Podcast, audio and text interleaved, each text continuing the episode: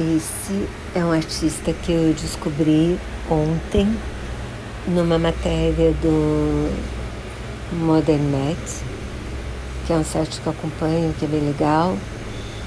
E ele faz macrofotografias. Tem um livro de flocos de neve e tá para lançar um outro livro de macrofotografia, em que ele fotografa gotas d'água, insetos. Gente, o trabalho dele é incrível. Ele tem página no Face, no Instagram e no Twitter. E eu super recomendo seguir porque as fotos dele são incríveis, assim.